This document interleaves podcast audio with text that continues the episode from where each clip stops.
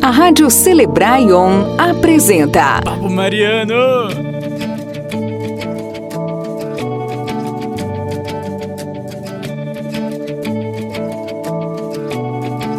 Em cada passo, em cada prece, no menor gesto lá estarás, no meu silêncio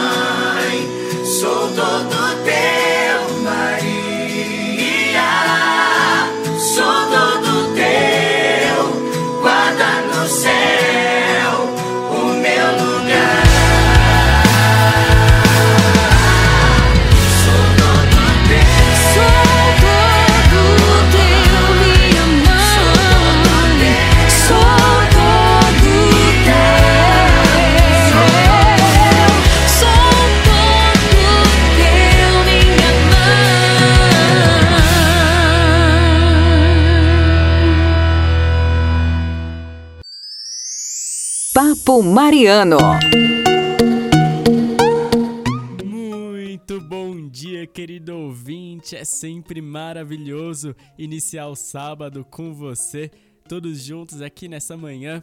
E hoje vamos falar sobre, sobre, sobre. Espera aí, antes de mais nada, vamos nos consagrar a Nossa Senhora. Em nome do Pai, do Filho, do Espírito Santo. Amém.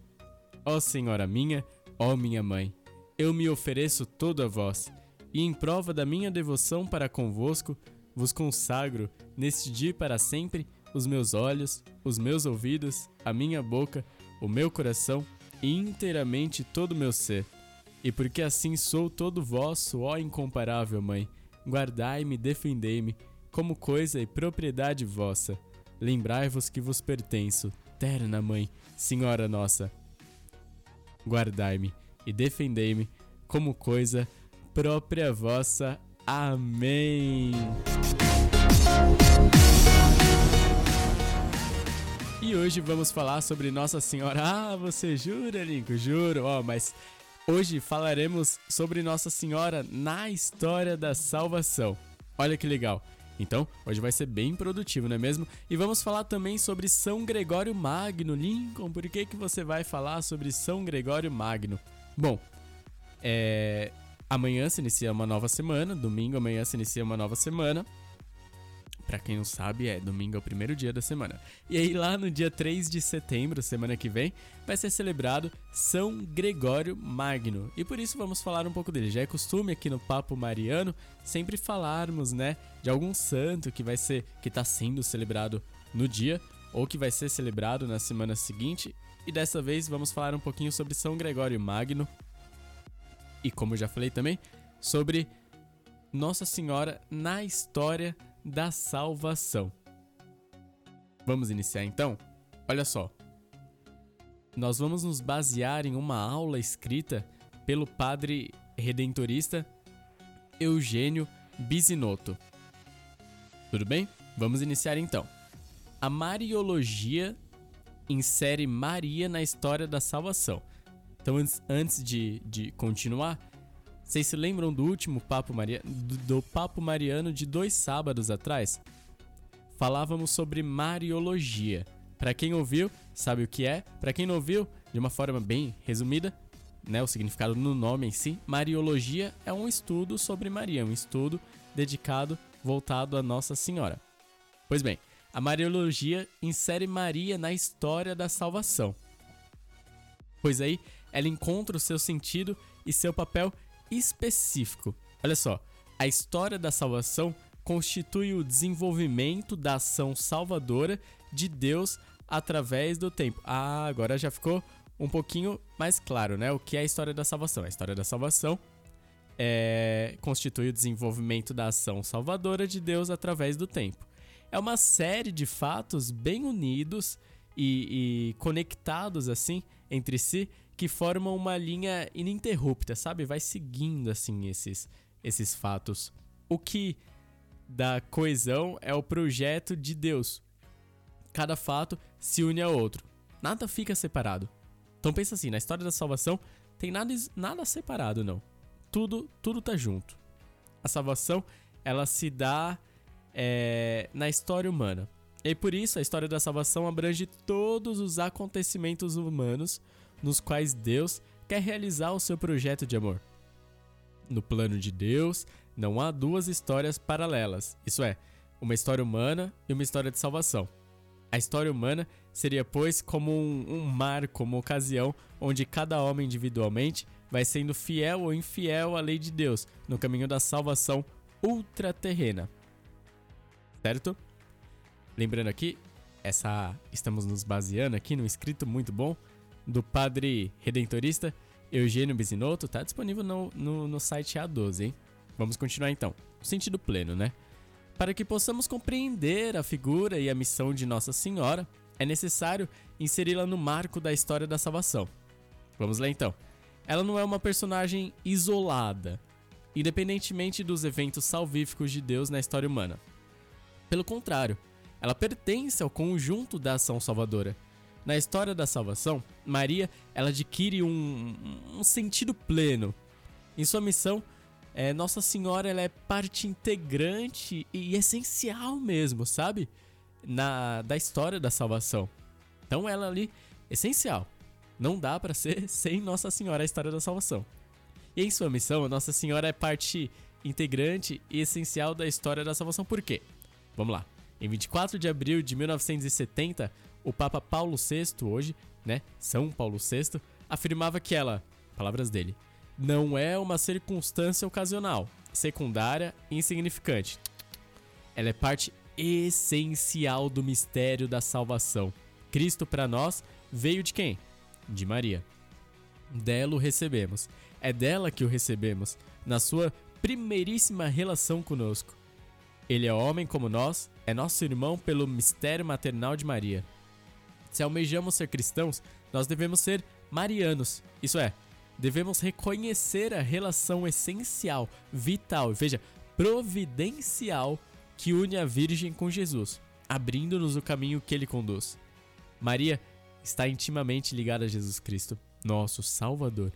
No mesmo discurso, Paulo VI perguntava, assim ó, quem é Cristo? Como veio entre nós? Qual sua missão, sua doutrina? Seu ser divino e sua influência nos destinos da humanidade? Como veio Cristo entre nós? Veio de si mesmo? Veio sem nenhuma relação, sem nenhuma cooperação por parte dos homens? Pôde ser conhecido, compreendido, considerado, prescindindo das relações reais, históricas, existenciais que necessariamente implicam sua aparição no mundo? Claro que não! O mistério de Cristo está extremado por desígnio divino da participação humana.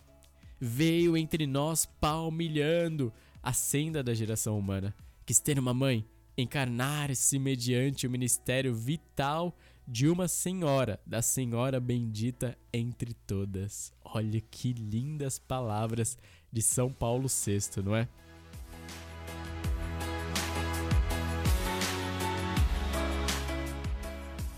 E veja, a presença real, né, de Nossa Senhora. A salvação humana não é uma conjectura, um- uma hipótese, né, mas é uma realidade histórica e verdadeira. Não estamos aqui falando de uma história que não existe. Estamos falando da história da salvação, que é verdadeira. Nela, né, na história nós deparamos com Nossa Senhora e sua missão junto a Cristo. A presença de Maria não é uma suposição ou algo que poderia dispensar. Ao contrário, é um fato real que marca a história da salvação. Para a teologia cristã, sé- aquela teologia séria, viu? A teologia cristã séria, é, é, para ela não interessa o que Deus poderia, né? Para teologia, não interessa o que Deus poderia ter feito no passado, mas o que fez e como fez. Jesus Cristo ele não veio ao mundo por si mesmo, sem participação humana. Ele se encarnou. Ele tornou-se pessoa humana real no seio puríssimo de Maria. Por ação de quem? Do Espírito Santo, exatamente. Jesus Cristo é o centro da história da salvação. Sim, pois a suprema, decisiva e perfeita intervenção salvadora de Deus. Em sua bondade e sabedoria, Deus realiza a nossa salvação através de uma longa história que, olha só, ainda não acabou. Na Bíblia, é, lá no Antigo Testamento, é descrito a criação, lembra lá em Gênesis? É descrita a criação e a história do povo de Deus. Aí vai lendo, vai passando, aí tá a história do povo de Deus, marcado pela promessa e espera. Espera do quê? Do reino de Deus. E aí no Novo Testamento, Deus realiza tudo o que o povo esperava. Manifesta inteiramente o seu projeto de salvação através da ação e palavras de Jesus Cristo. Ele próprio é a chegada e a concretização do reino de Deus. Olha só, a encarnação de Jesus Cristo se dá através de Maria. Chegada à plenitude dos tempos, Deus Pai envia ao mundo seu Filho Jesus Cristo, Senhor nosso, Deus verdadeiro, nascido do Pai antes de todos os séculos, e homem verdadeiro, nascido da Virgem Maria por obra do Espírito Santo. O Filho de Deus assume o humano, e no humano o universo todo, de, que desde a criação é orientado para o homem, restabelece a comunhão entre o Pai e nós. Isso está na Catequese Renovada, número 187, da CNBB. É feito filho da mulher, Maria de Nazaré, Jesus assume a nossa natureza humana para que pudéssemos receber a filiação adotiva, ou seja, aquela filiação adotiva com Deus Pai. Chamamos Deus de Pai, graças a isso. Junto de Jesus, Maria cooperou e continua a cooperar no seu projeto de salvação na história. Então tá vendo como Nossa Senhora ela é importante no projeto de. é, no- aliás, no projeto não, na história da salvação? Consegue ver? Bacana demais, não é? Celebrai. É, Celebraion. Esse daqui é o Papo Mariano. Agora você vai escutar a música toda tua. Daqui a pouco con- continuamos aqui com essa. Com esse tema, né? Belíssimo de Nossa Senhora na história da salvação.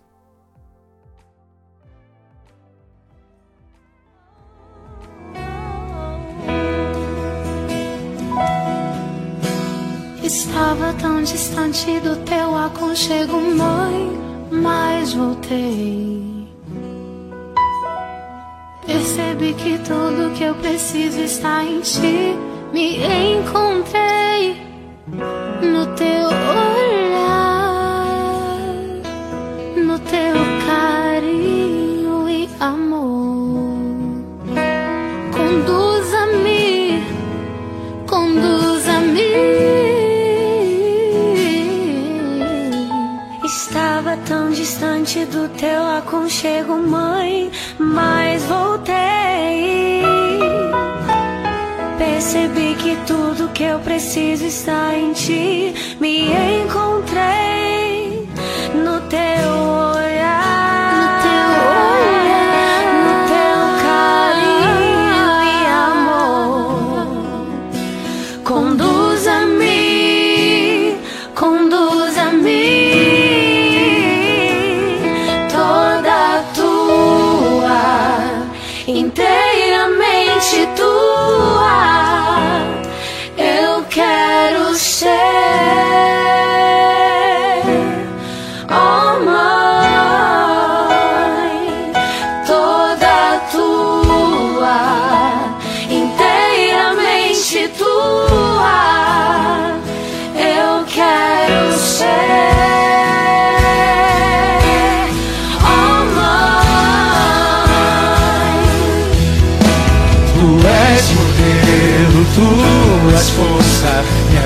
acrescentando vida que me leva ao caminho da cruz. Tu és modelo, tu és força, me apresentando vida que me leva ao caminho da cruz. Canta forte, solta tua voz, vai. És modelo, tu és força, me apresentando vida que me leva ao caminho da cruz. Toda tua, canta. toda tua, inteiramente tua. Eu quero ser, oh mãe. Os homens, todo teu. Todo teu, inteiramente teu. Eu quero ser. Ó mãe, ó mãe. Todos juntos, todo teu. toda tua, inteiramente tua. Eu quero ser,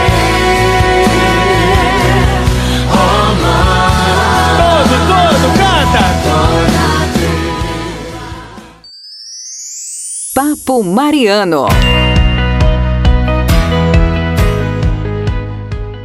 Papo Mariano. E olha só, estamos falando aqui hoje sobre Nossa Senhora é, na história da salvação.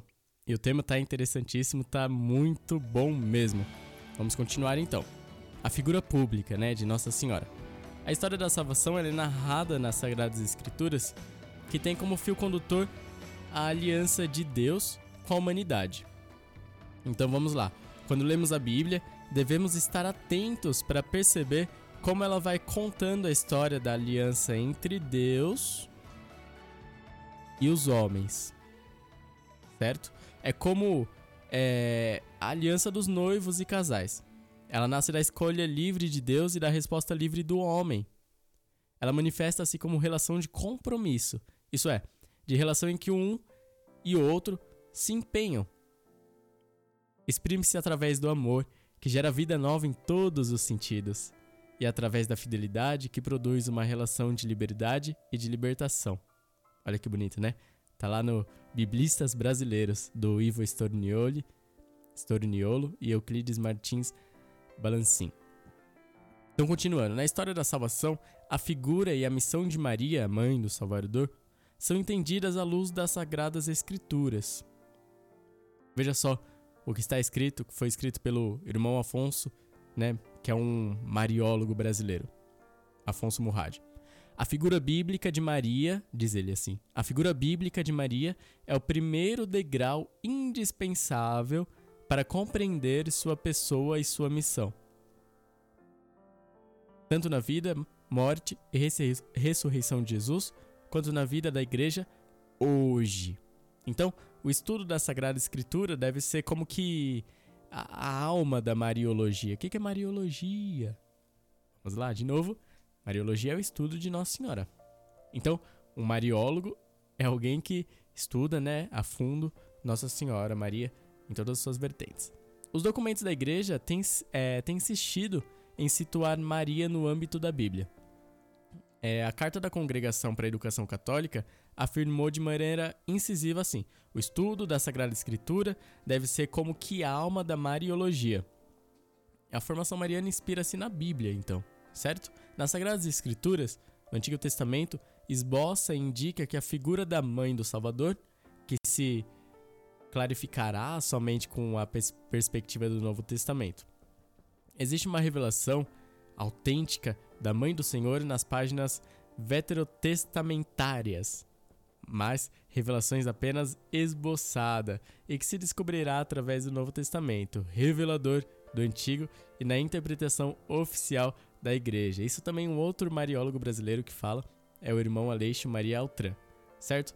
Então, já o Novo Testamento, ele apresenta, né? No Antigo é difícil assim mesmo de encontrar, difícil de perceber e, mas no Novo Testamento apresenta Maria de forma explícita, né? Sempre associada a Jesus Cristo e a sua obra de salvação. Ali ela aparece em cerca de 183 versículos, os quais se encontram em 17 textos. São sete livros que se referem à mãe de Jesus. E aí, como devotos, nós necessitamos estudar a pessoa e a missão de Maria na história da, da salvação, tendo como referência as Sagradas Escrituras, Veja só o que o padre João Batista Megali né, um, um, diz sobre Nossa Senhora. Veja, se amamos Nossa Senhora, presta atenção, se amamos Nossa Senhora, precisamos conhecê-la. E a fonte primeira de nosso conhecimento é a Bíblia.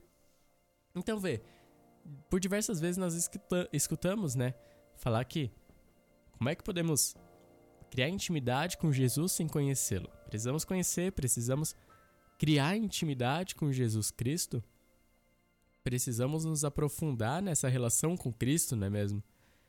E Nossa Senhora, ela sempre aponta ao Cristo. Então, para nos relacionarmos melhor ainda, uma maneira, né, de se relacionar melhor ainda com Cristo é nos relacionarmos também com sua Santíssima Mãe, nossa mãe também, Nossa Senhora.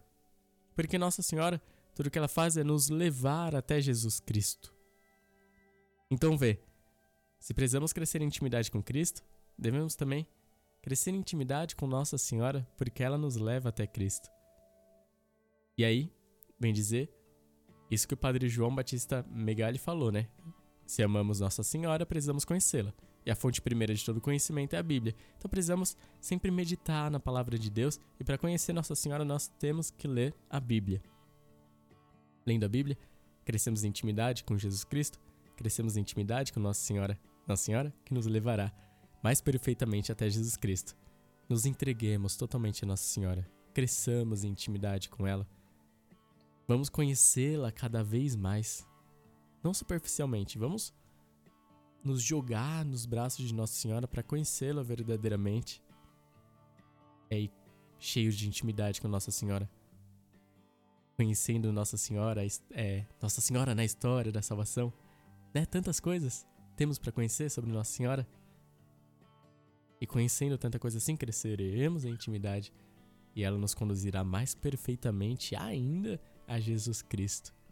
E aí poderemos crescer em intimidade com Jesus, em, é, com Jesus Cristo, poderemos conhecer mais a Jesus Cristo sendo auxiliados por Nossa Senhora, nossa boa mãe, que só quer o nosso bem, e só quer fazer a vontade de Deus. Papo Mariano, agora vamos escutar a música Rainha das Dores, Terra da Cruz.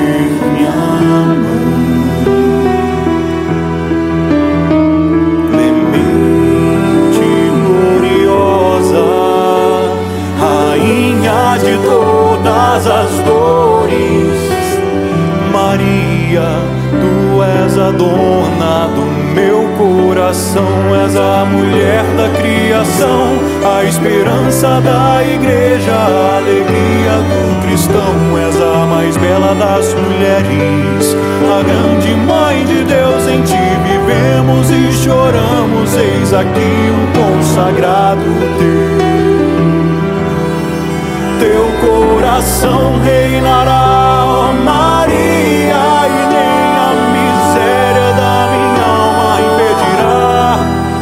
Tuas pegadas, ó Virgem, para sempre serão a esperança da igreja na terra. Tu és a força e a dor no Calvário,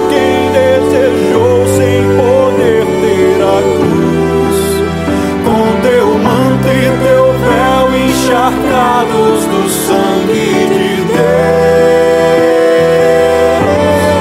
Teu coração reinará, ó Maria, e nem a miséria da minha alma impedirá tuas pegadas, ó Virgem, para sempre serão a esperança da igreja na terra. Tu és a força e a dor no Calvário.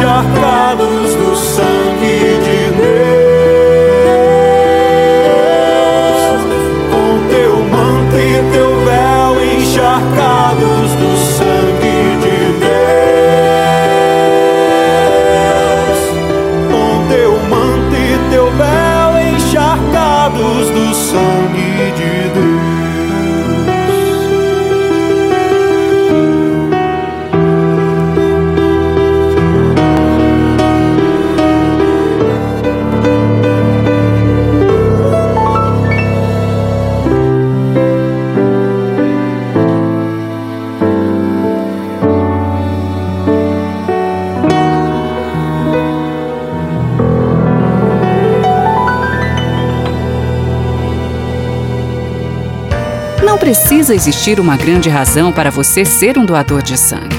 É uma atitude humana que significa ajudar o próximo, praticar o bem e salvar vidas que correm riscos diariamente e realizar um ato de solidariedade. Se você tem entre 16 e 67 anos de idade, pesa mais de 50 quilos e está com a saúde em dia, seja um doador. Faça parte do grupo de pessoas que colaboram para o abastecimento dos hemocentros espalhados pelo Brasil. É rápido, fácil e a sensação de empatia é única. Não importa o tipo de sangue sangue que você tem, mas sim o amor que corre nas suas veias. Doe sangue, salve vidas.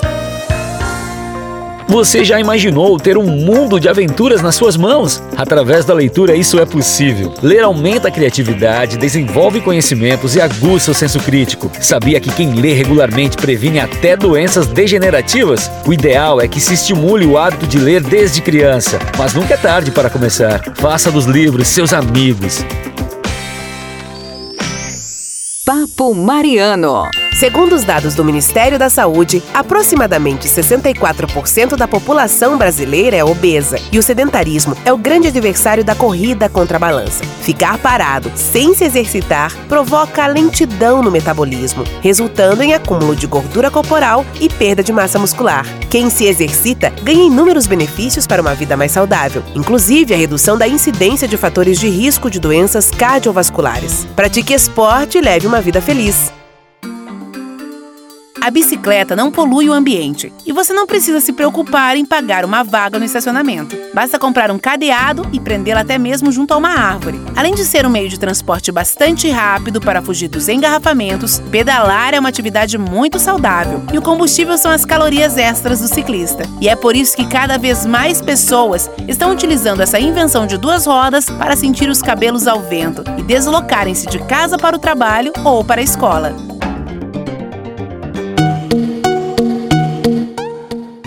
Mariano de volta. Então, acabamos. Para você que chegou agora, nós estávamos falando sobre Nossa Senhora na história da salvação. E agora, olha só. Todo início do programa Papo Mariano nós fazemos uma oração, certo? A oração que nós fazemos é a consagração à Nossa Senhora. E lá no meio da consagração, é, falamos a palavra coisa quando nos referimos a nós mesmos. E a Viviane Varela, né, que é tem o um pseudônimo de A Catequista, que posta muitas coisas lá no, no site O Catequista, ela escreveu um texto muito bom sobre, veja só. A partir dessas palavras, a salvação entrou no mundo. Eis aqui a serva do Senhor. Faça-se em mim segundo a tua palavra. Né? Isso daí tá lá, em, tá lá em Lucas capítulo 1, versículo 38.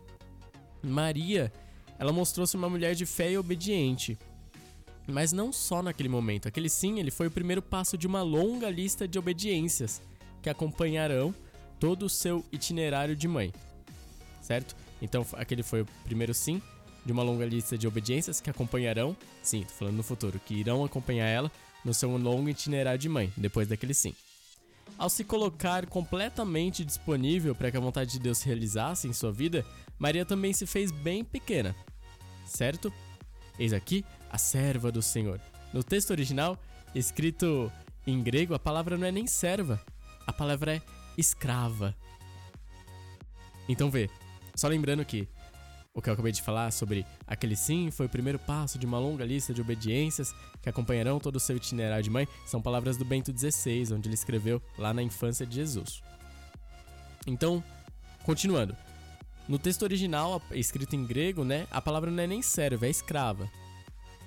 E note bem esse comportamento de Nossa Senhora e compare com a sensibilidade excessiva de muitos devotos, que se recusam, eles se recusam a se apresentarem como coisa, ao cantarem ou, ou recitarem a oração de consagração a Maria.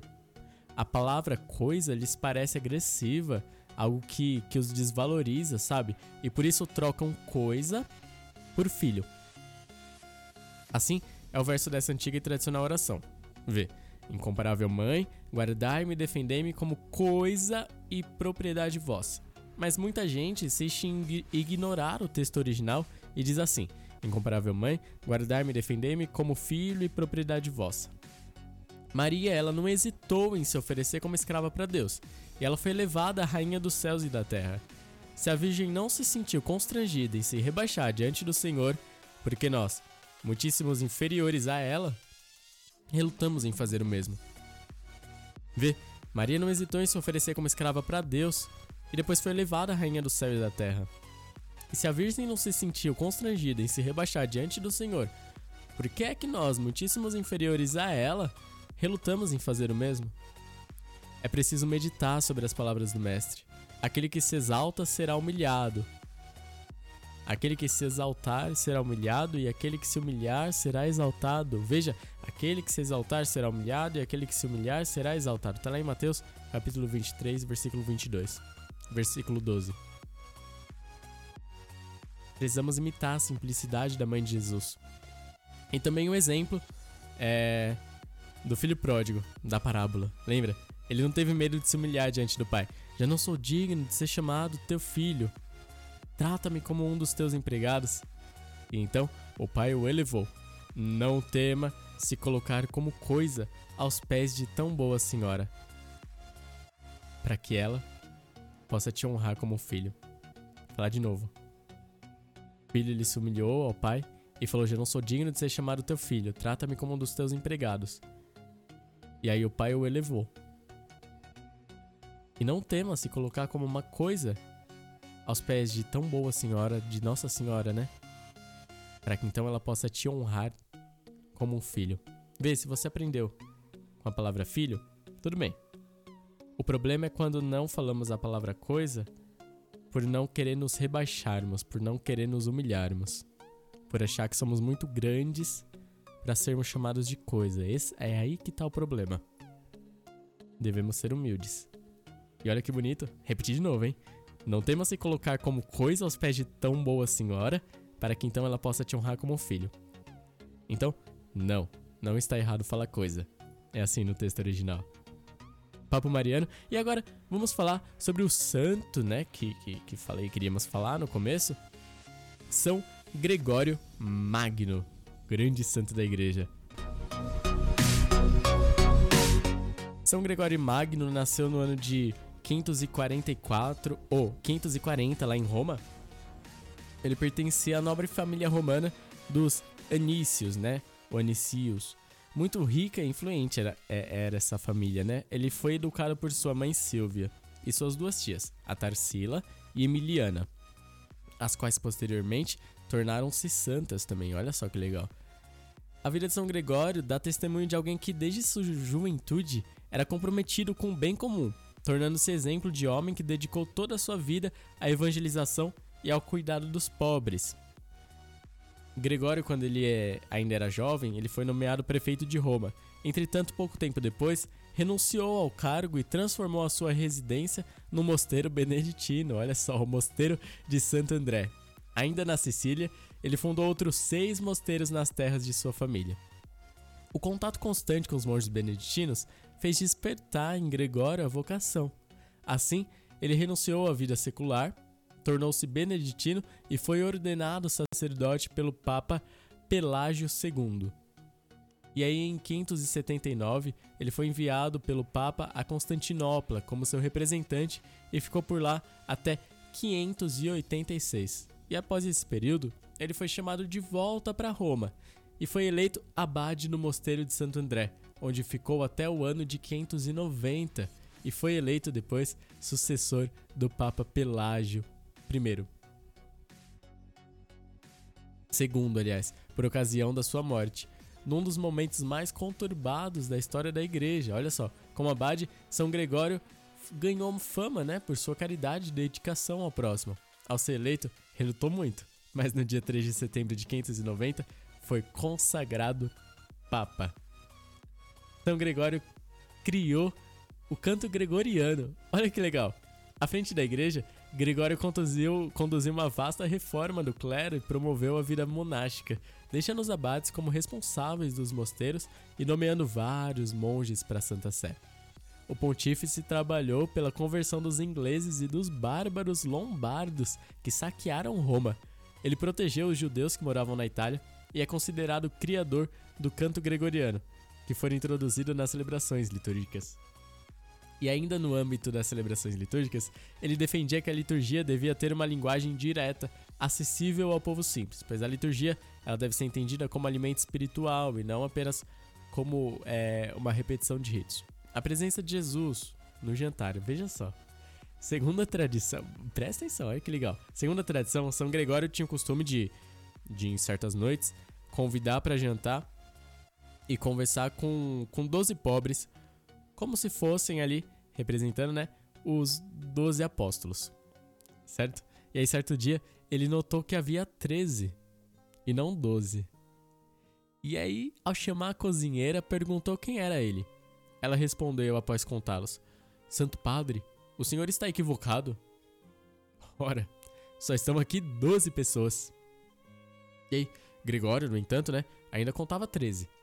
Assim, após o jantar, ele chamou o décimo terceiro convidado e perguntou: Quem é você? E o convidado respondeu: Eu sou um pobre homem que você acaba de saciar. Por meio de mim, obterá o que pedir de Deus. Só então, Gregório percebeu que havia jantado com Jesus. E aí, dentre os seus escritos, temos a Liber é, Regule Pastoralis, onde ele cita os vários deveres de um bispo.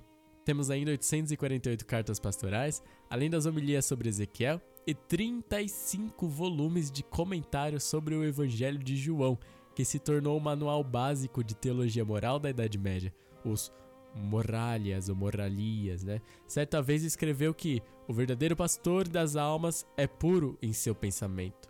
Ele sabe aproximar-se de todos com verdadeira caridade. Eleva-se acima de todos pela contemplação de Deus.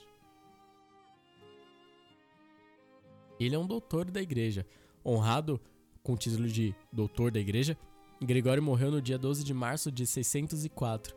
Sua memória é celebrada no dia em que foi consagrado Papa, em 3 de setembro. Gregório Magno foi o primeiro monge beneditino a ser Papa e um dos mais importantes da história da Igreja até hoje. Sua importância foi tão grande que recebeu o título de Magno, como também receberam o Papa Leão I, conhecido como São Leão Magno homem da caridade, defensor da fé, de profunda interioridade e grande humildade, intitulou-se Servus Servorum Dei, isso é, servo dos servos de Deus. A vida de São Gregório Magno nos ensina que a intimidade com Deus e a prática da caridade são duas vias indispensáveis e, e possíveis para alcançarmos a santidade. Ao celebrarmos a memória de um santo, somos provocados a também vivermos a vocação de todo batizado à santidade. Que São Gregório Magno nos inspire e que seu testemunho de vida desperte em nós a firme decisão de amar e doar-se por aqueles que hoje necessitam ser alcançados pela graça de Deus. Então podemos dizer assim: São Gregório Magno, rogai por nós. Papo Mariano Vamos ouvir a música Oferta, Missionário Shalom? Ela é boa demais, olha só que legal. Vai aprendendo aí pra cantar junto.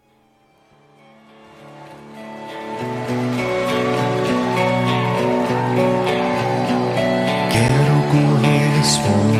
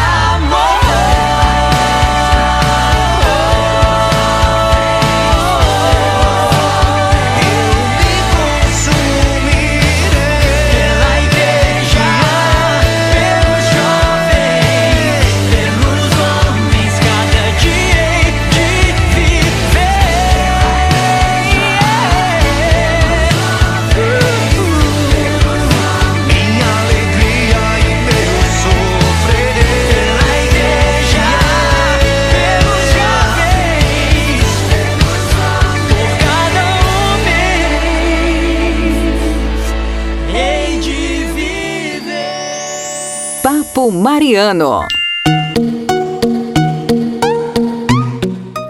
Papo Mariano de volta e chegou no fim, exatamente. Espero que possamos ter aprendido juntos, né, sobre Nossa Senhora na história da salvação. Espero que tenhamos sido influenciados aí de maneira positiva por São Gregório Magno para buscarmos a santidade. Espero que tenha sido tão bom para você quanto foi para mim. E para encerrar, gostaria primeiramente agradecer você, muito obrigado por sua companhia na manhã deste sábado e também rezar uma Ave Maria, né? Por todos nós da Rádio Celebraion, todos os ouvintes da Rádio Celebraion, estamos todos juntos aqui. Enfim, por toda a Rádio Celebraion, também pelas. Pense na sua paróquia, reze por ela, pelo seu pároco, sua família. Coloquemos todos debaixo da proteção de Nossa Senhora. Ave Maria, cheia de graça, o Senhor é convosco, bendita sois vós entre as mulheres, e bendito é o fruto do vosso ventre, Jesus. Santa Maria, Mãe de Deus, rogai por nós, pecadores, agora e na hora de nossa morte. Amém. E para finalizar, não poderia faltar hino ao Imaculado Coração, Terra da Cruz.